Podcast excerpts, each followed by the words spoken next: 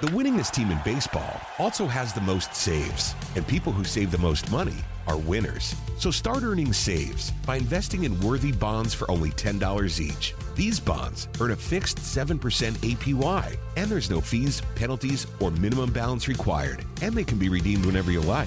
You can even round up everyday purchases to buy additional bonds. Go to worthybonds.com backslash save. That's worthybonds.com backslash save and save and win. It's time to face the music. It's your day in court with the people's lawyer Bruce Hagen and attorney Ray Giudice.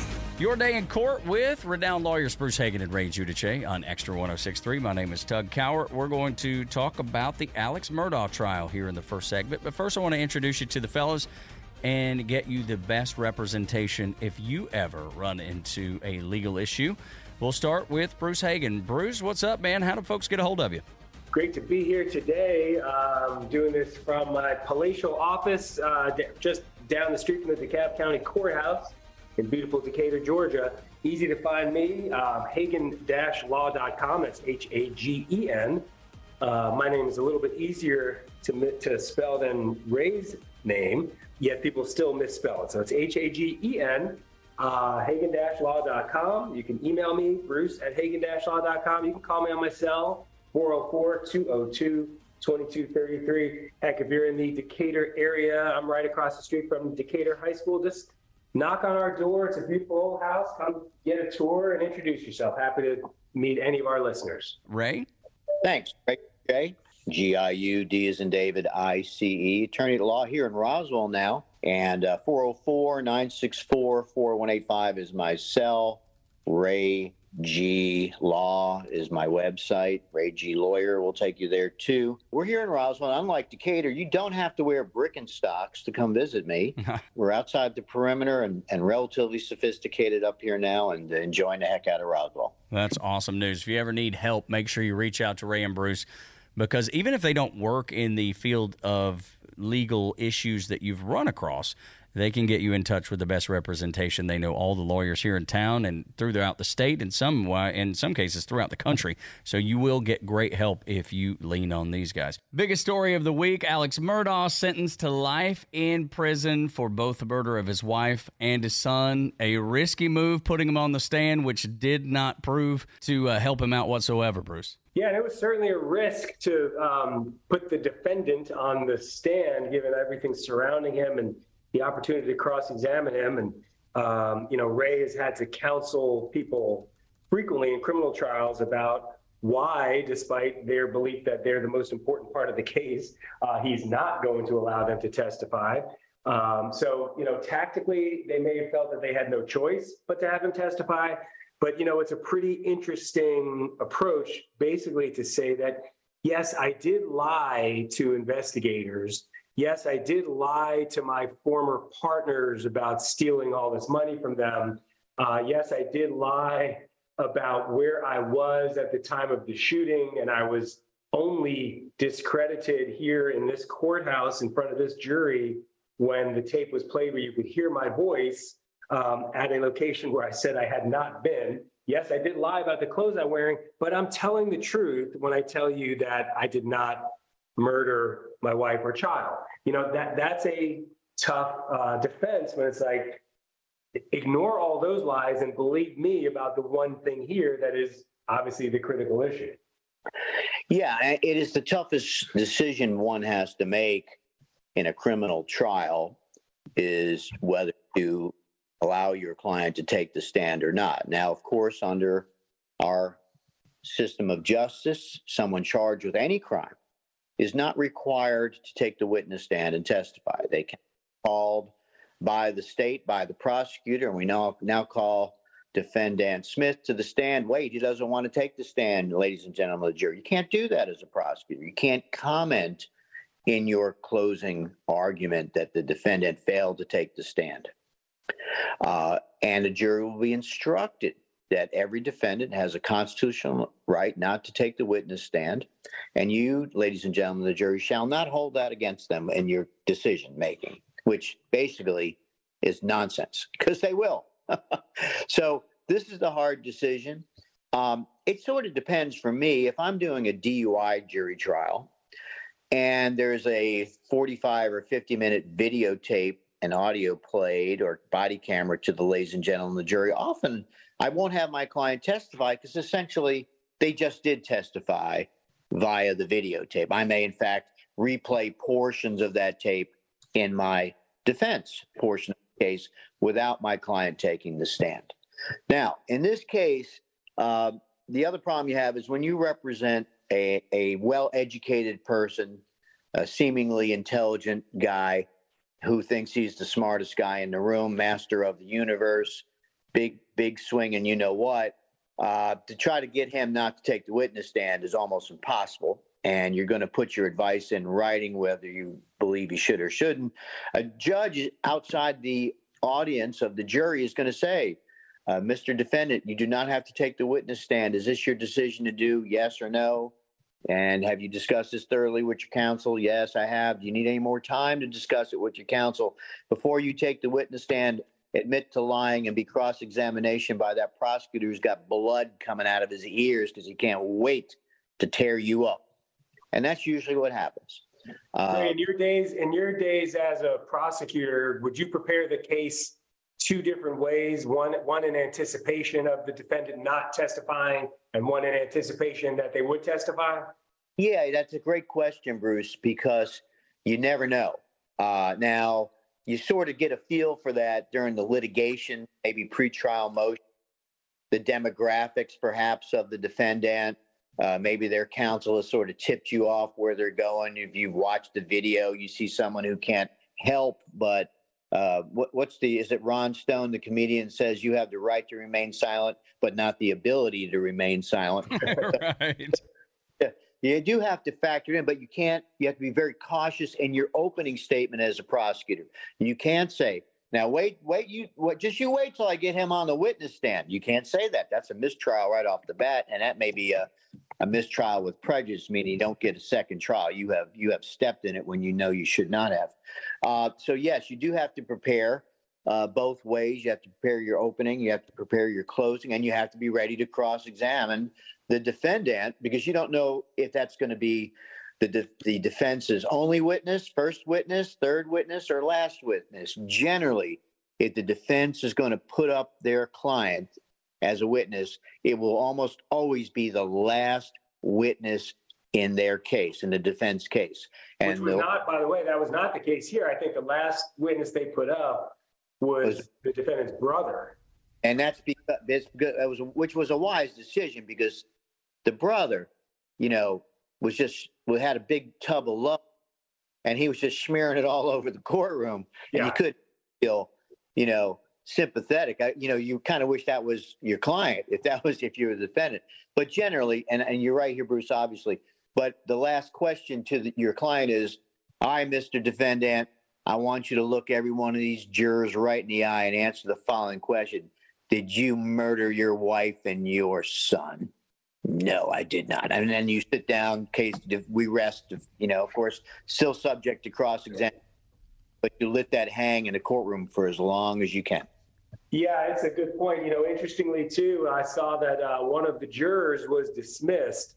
Um, we talk about the sacrifices folks make to um, perform public service of jury duty, but especially in a high profile case, but even in just a run of the mill, uh, typical, you know, simple case, um, jurors are not allowed to do any independent research. They're not allowed to have any discussion outside of, of the courtroom and and limited to just what's you know seen and heard in the courtroom. And so uh, apparently one juror violated that. And uh, in a high profile case like this, you always have alternate jurors who may not and usually do not know that they won't get to deliberate. Um, and so they sit through all the evidence, they hear everything, they formulate their opinions, and just when crunch time comes that they get to go back and do their job, find out, oh, by the way, you're an alternate. You go to this other room and sit there by yourself until the primary uh, jurors get their job done. Well, here, one of those alternates got now put into the 12 jurors will make the decision,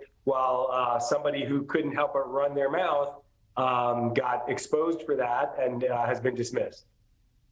It happens. Uh, they're warned and instructed by the judge not to go home and look at the trial on the internet or the nightly news, do any extra research, not do a crime visit scene on their own. I had a case one time where my client's uh, rationale for, and we had evidence that his front end of his automobile had significant wear and tear, ball bearings, and that's what caused him to leave the roadway and subsequently caused an accident and be charged with DUI. And one of the jurors went home and brought in his Chilton's auto mechanic manual for that make and model of the automobile and explained to the other jurors in the room how that wasn't possible. Well, that was a mistrial. Oh, and, and um, now I will say quickly, uh, the scene view, the scene visit, I, I don't think there's anything wrong with doing it. I thought how the defense proposed it at the last minute, uh, sort of, well, we're not, we don't know if the jury wants to do it. If they want to do it, we don't object to them doing it. If they'd like to do it, we'd like to do it too. And then the prosecutor's just standing there saying, you know, we're at the end of the trial. Now you're bringing this up. And the judge is sort of like, well, the jury hasn't asked us to go see the, the scene. Do you want to do it or not? Make a motion. Uh, I thought it was sort of an oddball approach. This is one of those fascinating cases, and I just it's, it's hard to imagine being a juror and, and just having even the, the tiniest bit of intellectual curiosity, and, and yet you know uh, having to self sequester yourself from all outside sources of information because you can't turn on the TV, you can't look at any news source on the internet. This is the number one story everywhere. So you know you're you're kind of forcing yourself to say, all right, I'm going to just uh, do crossword puzzles and read books here for the next month or two months, however long this trial takes, and put myself into that bubble. That's a lot to ask of people. especially with the uh, the cell phone. You know, I mean, it's right there in the palm of your hand, and you have notifications telling you every second what's happening around the world. Yeah. So uh, yeah, it, it would be difficult for sure. We'll leave it there. This is your day in court on Extra 106.3 with Bruce Hagen and Ray Giudice. When we come back, University of Georgia standout Jalen Carter surrendered to police in Athens, Georgia. On Wednesday night this week, on charges related to a crash that killed his teammate and team staffer after they celebrated a second national championship at UGA. That discussion next on Your Day in Court on Extra 1063. The winningest team in baseball also has the most saves, and people who save the most money are winners. So start earning saves by investing in worthy bonds for only $10 each. These bonds earn a fixed 7% APY, and there's no fees, penalties, or minimum balance required, and they can be redeemed whenever you like. You can even round up everyday purchases to buy additional bonds. Go to worthybonds.com backslash save. That's worthybonds.com backslash save and save and win. When you buy a used car, don't be taken for a ride. Get Ford Blue Advantage certified at Wade Ford, Atlanta's headquarters for factory certified pre owned vehicles. Go to WadeFord.com. There you'll find a great selection of Ford Blue Advantage certified used cars, trucks, and SUVs. With Blue certified, nearly all makes and all models are in stock now. You'll find something perfect for just about any budget. Buy with confidence at the Wade Ford factory certified used car outlet at WadeFord.com. Wade Ford, we are Atlanta's Ford dealer. This is Your Day in Court with Bruce Hagen and Ray Giudice on Extra 1063. Welcome back to Your Day in Court. The University of Georgia has a problem on their hands. Standout Jalen Carter surrendered to police in Athens uh, this past week on charges related to the crash that killed his teammate and staffer just hours after they celebrated the national championship back to back. He's the number one or projected number one draft pick in next month's NFL draft. He turned himself in in Athens, Clarke County on reckless driving and racing charges, and that's according to the police records. Uh, was booked at 11:33, was released at 11:49.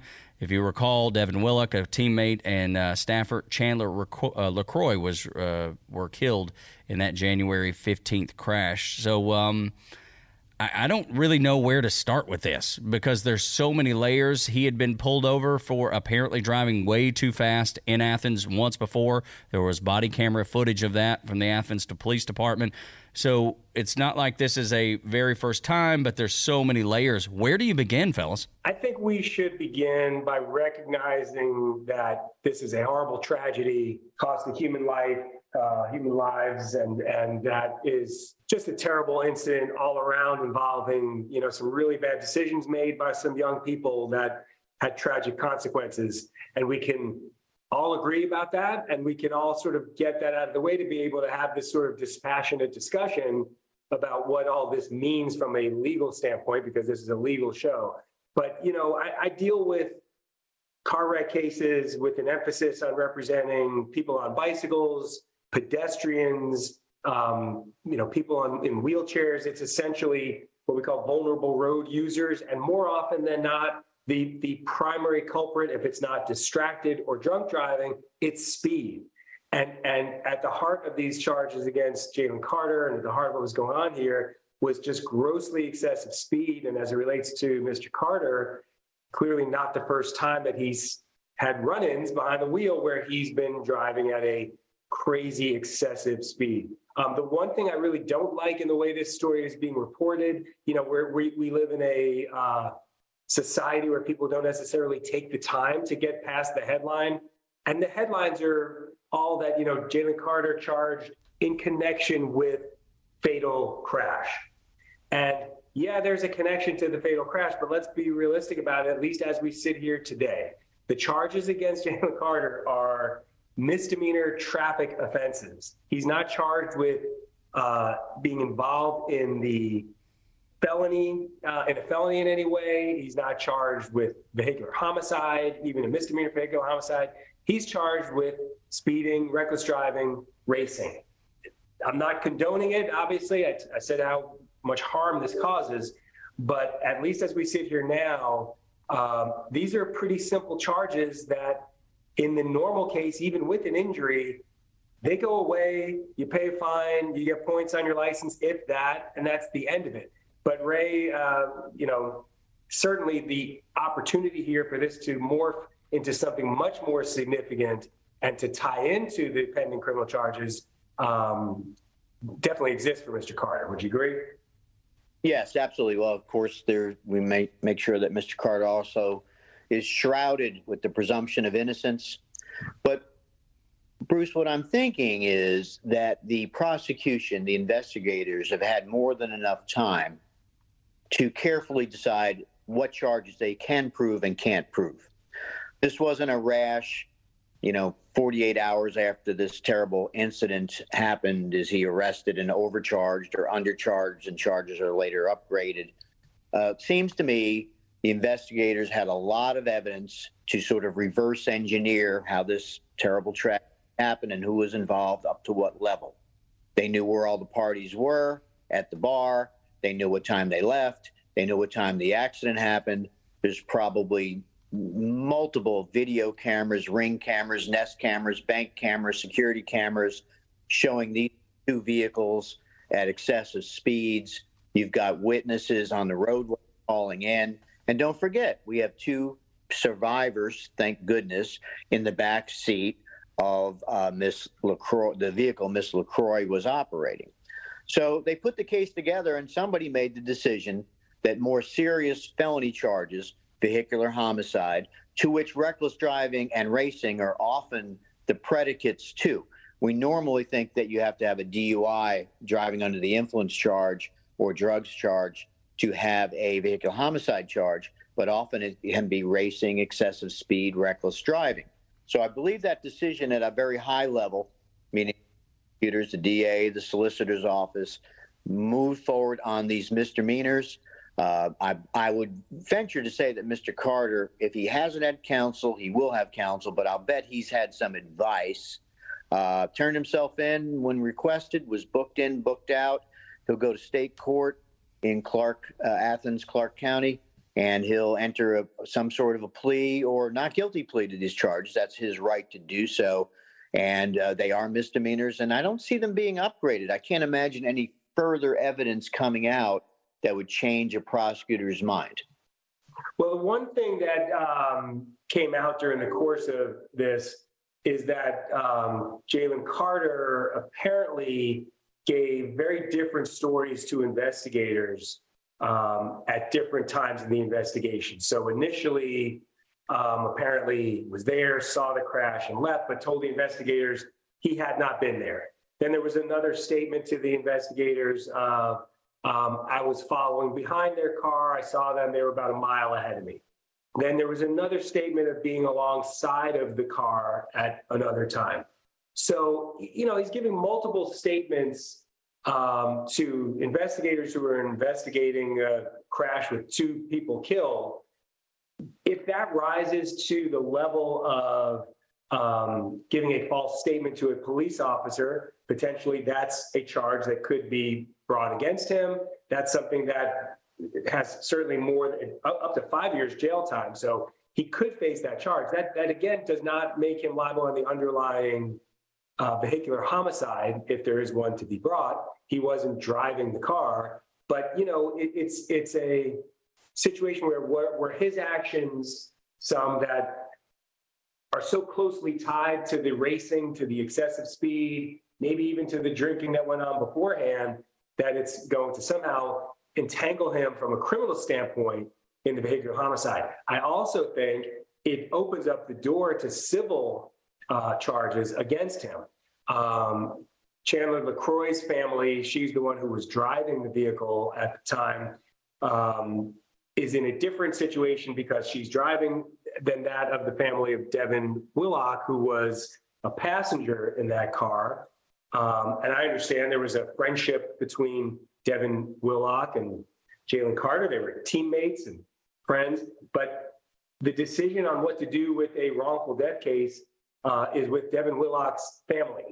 And you don't know what relationship there is there. And I assume that they're looking at every imaginable angle of where they may go to see, you know, what sort of remedies are available in the civil justice system that would include not just a claim against Miss LeCroy and her family and insurance or whatever she may have, but also the university. And now you have to think also potentially Jalen Carter, who, although there may not be any criminal liability, could certainly be a co defendant in a civil case with some civil liability to the parties who were uh, killed or injured.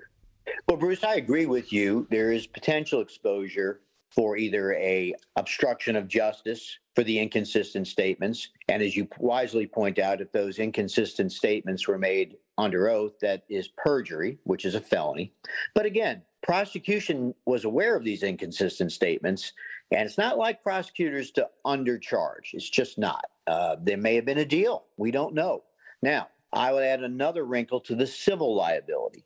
Somebody or bodies or bars or strip clubs poured enough liquor into Miss LeCroy that her toxicology, her blood alcohol content was 0.197, I believe, which is uh, at least, yes, 0.197. We're in an 0.08 world. So 08, 6. So she's more than twice the lead for a drunk driver, DUI driver in the state of Georgia at the time of her blood, the blood uh, so we have talked on other shows about what ramp up liability.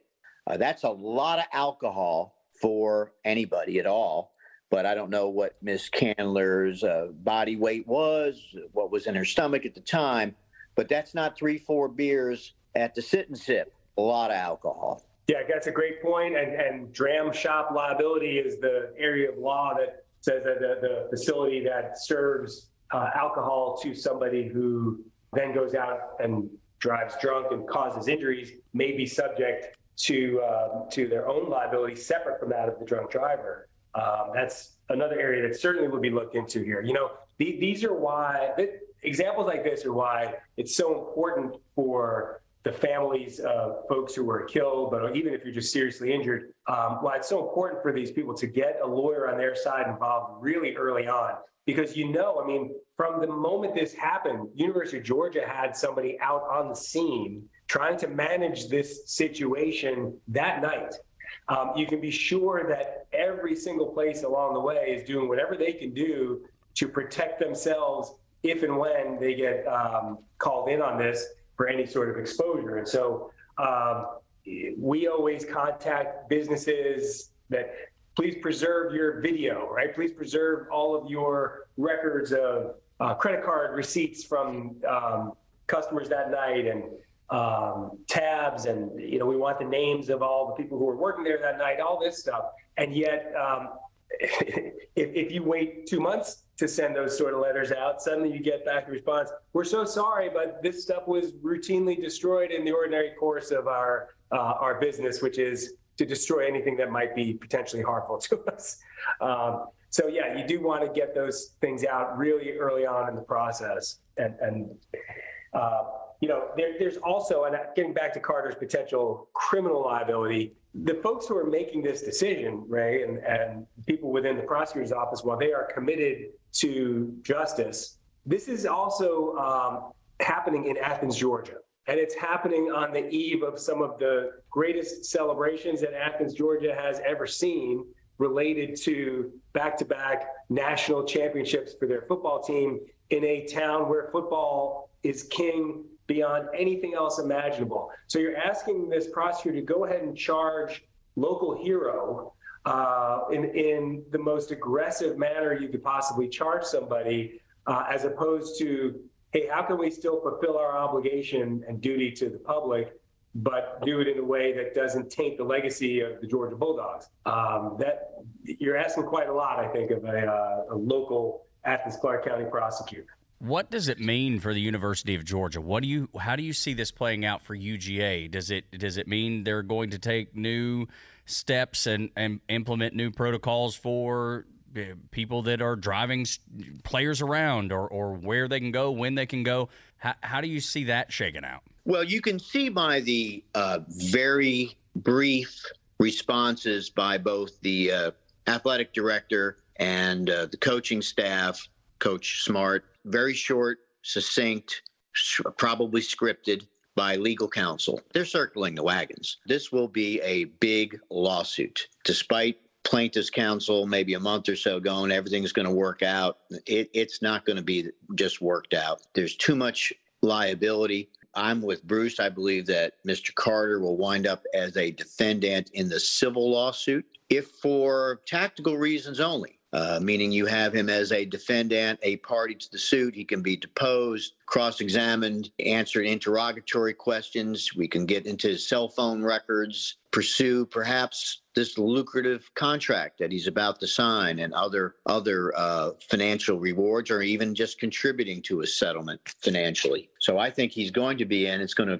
this case is going to expand to include probably the bar or bars where alcohol was served. And i believe as i was a plaintiff's lawyer on this case i would probably try to bring in university of georgia itself whether it's whether you sue the regents system or the state bruce would be much more knowledgeable about that because again, I want everybody in the pool, both for litigation strategy purposes, evidence purposes, and financial contribution to the settlement of this claim. Sure. And Tug, so your question as, you know, how this affects the university and any policies going forward. The, the school has taken the position that Ms. LeCroy was acting outside the scope and duties of her employment as uh, somebody working in the recruiting office and has also taken the position that she did not have permission to use this school provided vehicle for the purposes for which she was driving that night. Now, my experience tells me that when I hear things like this from defendants and it comes up in the context of other employers, it comes up in context of trucking companies, transportation companies, any kind of business, I start digging to see, all right, well, I hear what you're saying. Show me where that policy is existing in writing and where that written policy has been communicated to these employees. I tell you, it's something like eight or nine times out of 10, it does not exist and there is no policy. And it's just something that, while seeming to make sense to people, has never been expressed out loud to an employee in any meaningful way. And in fact, almost the opposite has been expressed. When you get into discovery in this instance, that will really get fleshed out. You know, where is it in writing? Show me exactly where in your employee handbook uh, it defines what the job duties are of this recruiting specialist. Show me in the employee handbook where it says what the limitations are on the use of this vehicle um, and, and other similar sorts of things like that.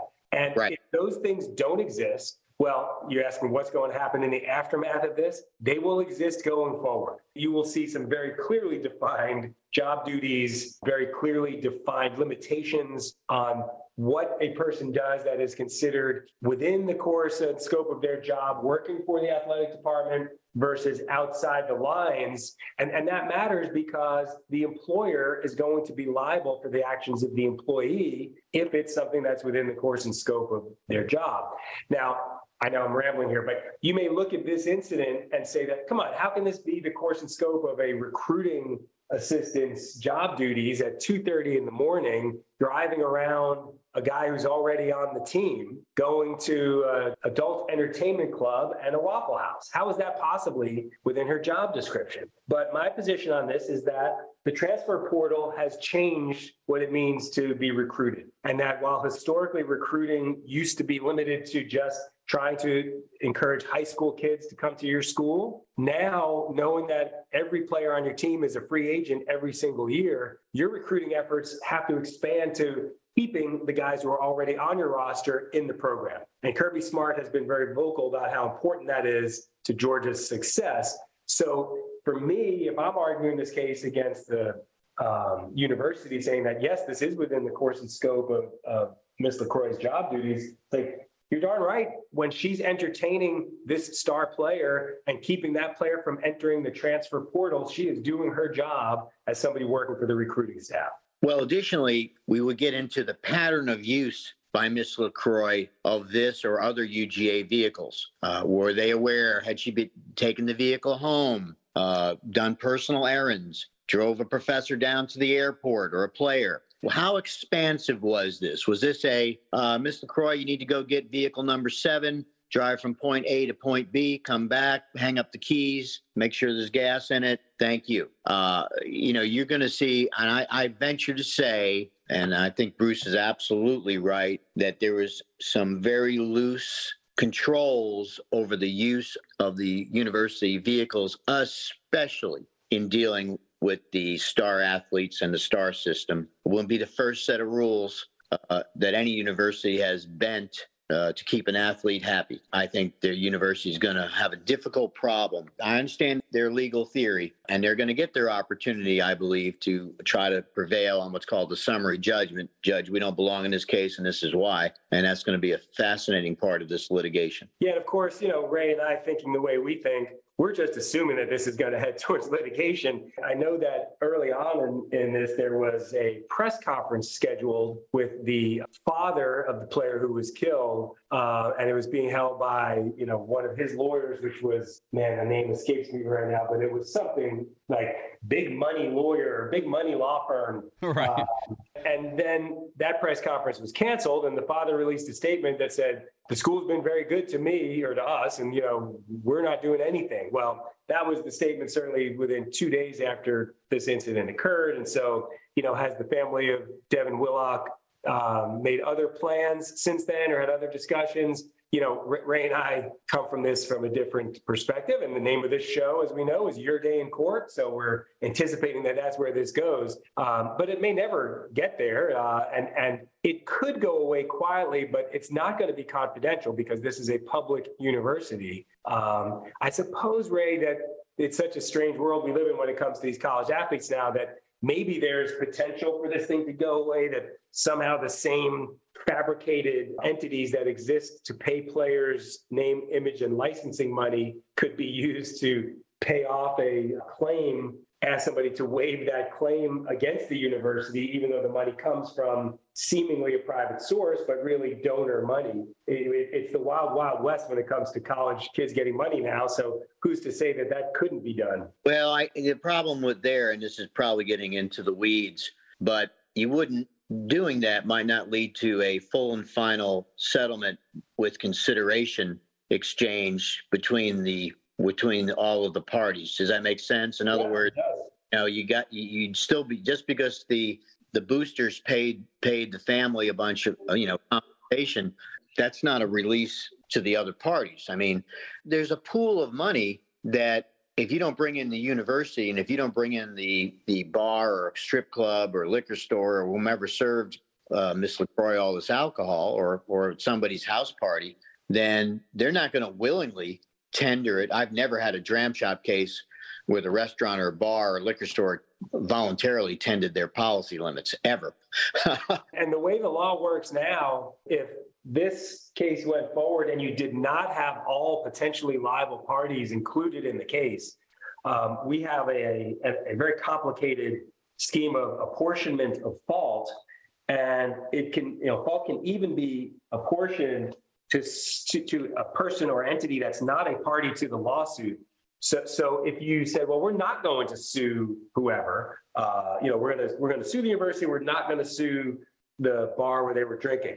The university could say that, hey, you've left out an essential party here, and that party has a percentage of the liability here. And then the university, in defending the case, goes about trying to put some blame on uh, the plate in the restaurant under under a dram shop theory. So it, it gets complicated too, and it's another reason um, why you see these sort of expansive uh, cases filed where seemingly everybody under the sun is named as a defendant. There are so many layers to this onion, we'll leave it here on your day in court, and we'll have to come back and revisit it as the uh, the the lawsuits are filed or or not filed, and discuss it. Maybe do a Ray and Bruce were right because you typically are. And that's the reason it's so much fun to listen to this show because you get insight that you don't get anywhere else. If you ever miss an episode, get it wherever you download your podcast. Any of the podcast platforms, it will be there for you. Just search for Your Day in Court with Bruce Hagen and Ray Giudice. When we come back, couple sues a fertility clinic alleging the wrong sperm was used to impregnate the wife. Uh oh. Seems like it'd be a difficult with a lot of layers, too. We'll discuss it next on Your Day in Court on Extra 1063. The winningest team in baseball also has the most saves, and people who save the most money are winners. So start earning saves by investing in worthy bonds for only $10 each. These bonds earn a fixed 7% APY, and there's no fees, penalties, or minimum balance required, and they can be redeemed whenever you like. You can even round up everyday purchases to buy additional bonds. Go to worthybonds.com backslash save. That's worthybonds.com backslash save and save and win. When you buy a used car, don't be taken for a ride. Get Ford Blue Advantage certified at Wade Ford, Atlanta's headquarters for factory certified pre owned vehicles. Go to wadeford.com. There you'll find a great selection of Ford Blue Advantage certified used cars, trucks, and SUVs. With Blue certified, nearly all makes and all models are in stock now. You'll find something perfect for just about any budget. Buy with confidence at the Wade Ford factory certified used car outlet at wadeford.com. Wade Ford, we are Atlanta's Ford dealer.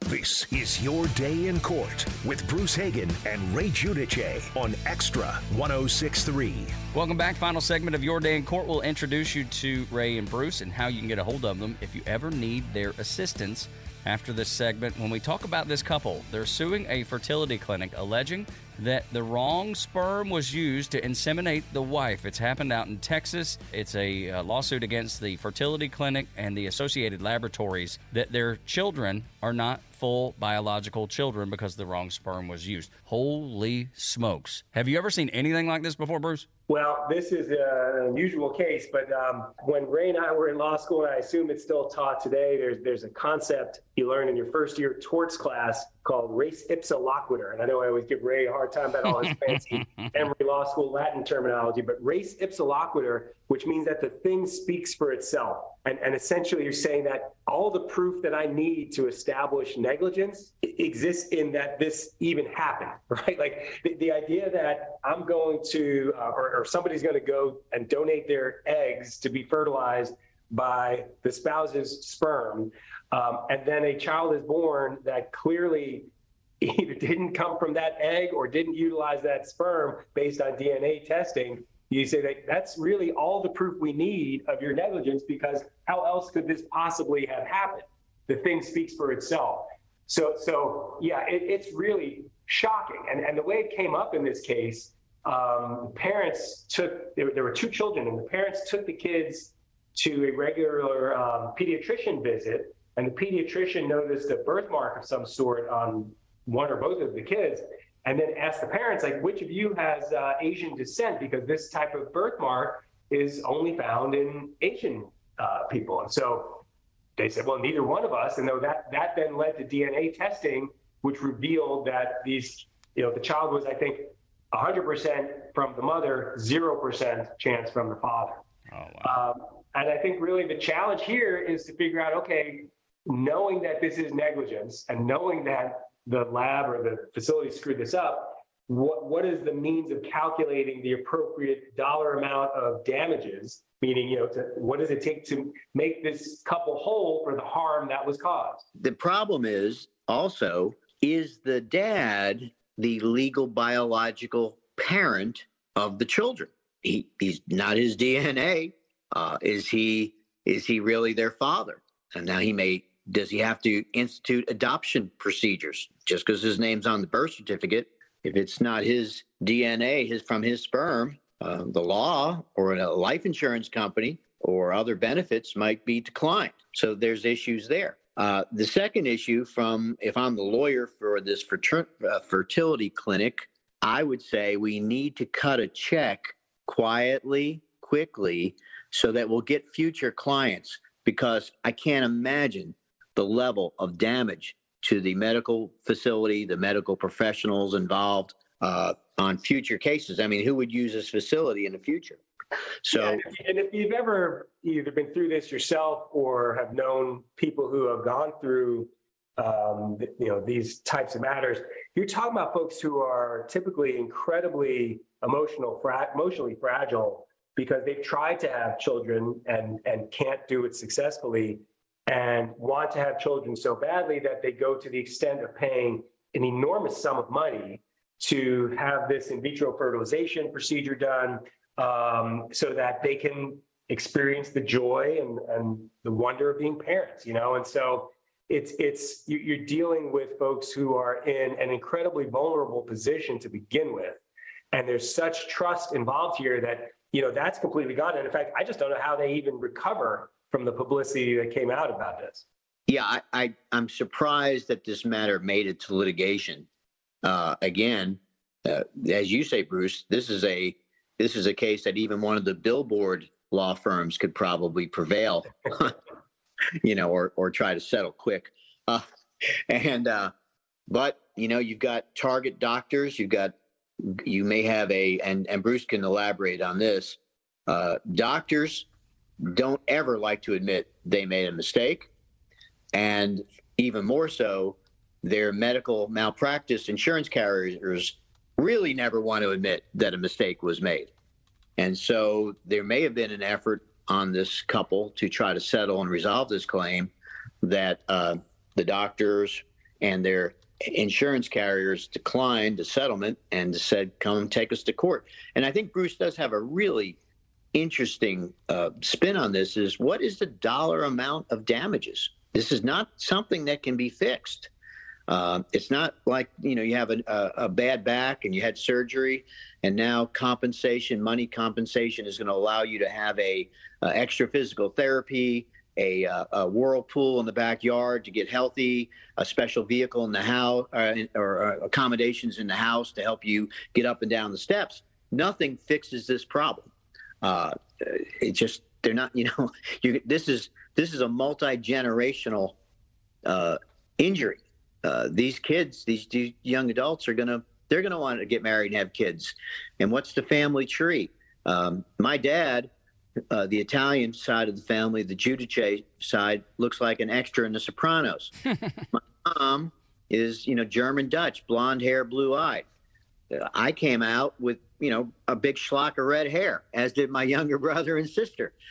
so you know there was a lot. There was no DNA testing going on back then. My my parents just had to put up with us.